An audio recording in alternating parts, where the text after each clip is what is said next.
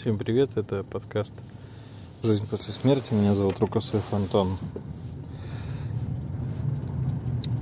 Казалось, я ну не то чтобы вышел из этой темы, но стал записывать э, сначала реже, потом вообще перестал делать записи. Мне казалось, что тема исчерпала себя, потому что подкаст э, нес в себе скорее ну, какой-то такой психологический момент, э, возможность разгрузиться, выговорить это все и ну, поделиться своими мыслями в надежде на то, что они будут кому-то еще нужны, кроме меня самого.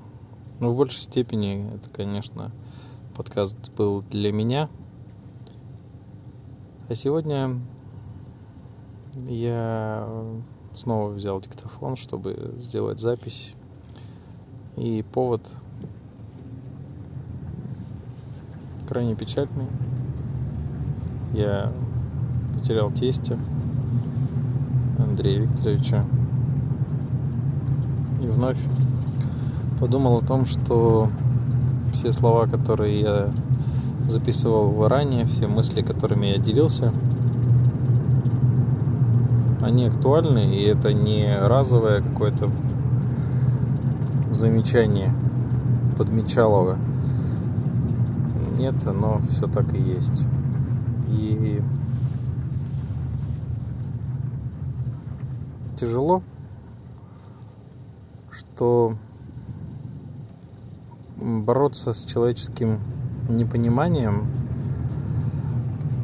это какое-то неблагодарное дело, потому что нету какой-то точки, которую можно было бы впоследствии назвать выполненный результат, достигнутая цель.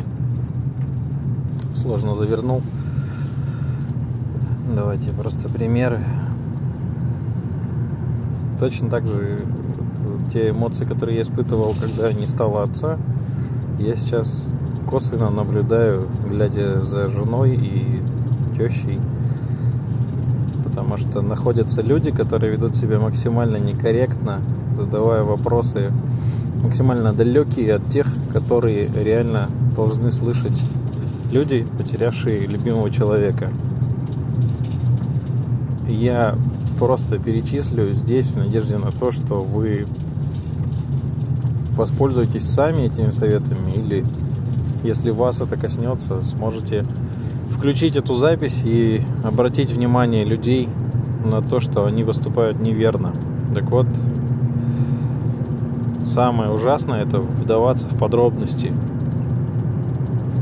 Э, люди бестактны и спрашивают у вдовы о том, как именно погиб муж, что там было это абсолютно не ваше дело. Это совершенно не важно. Если она посчитает рассказать необходимым такие подробности, она это сделает сама. Это способность выговориться, не способность, способ выговориться. Если этого не происходит, лезть туда не надо. Это чужая душа, и вам в ней места нет. Спрашивать какие-то, не знаю, детали жизни последних дней, э, что он произнес в последние часы.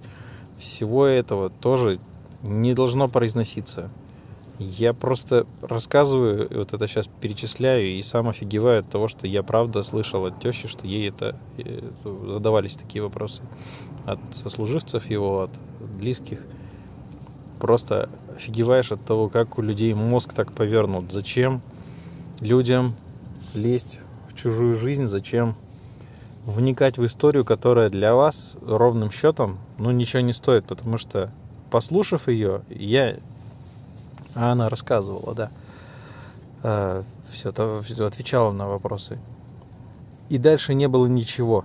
Ну, то есть, получив ответ, люди не делали никаких выводов это, это не было каким-то таким э, вступительным вопросом к тому, чтобы, получив ответ, потом ну, перейти к каким-то активным действиям. То есть задал вопрос, понял, что произошло и помог. И каким-то образом поддержал правильно. Нет, это просто э, утешить собственное любопытство. Сидишь такой на карантине, делать нехрен, а тут ситуация такая замечательная. Есть что обсудить. Ну, это ужасно, ребят. Следующий момент, который я также, не знаю, которого я также касался в своих предыдущих записях, это вопрос помощи.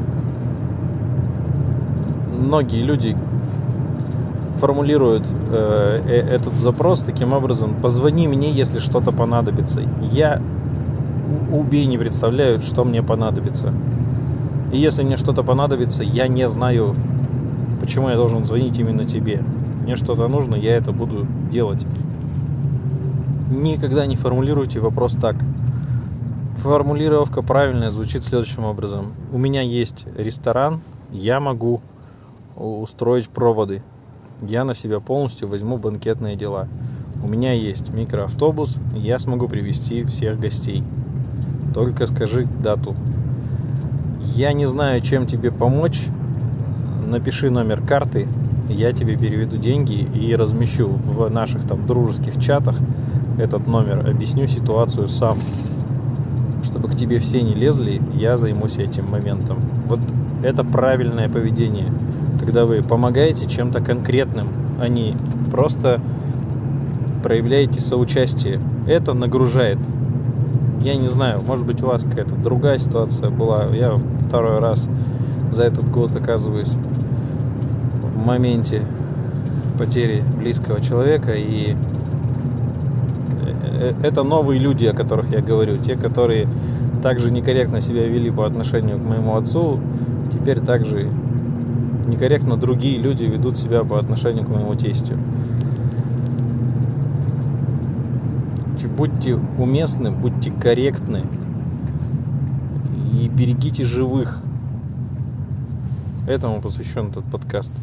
Тому, чтобы после смерти кого-то из близких вытащить живых и научиться жить заново. Любите друг друга и будьте счастливы.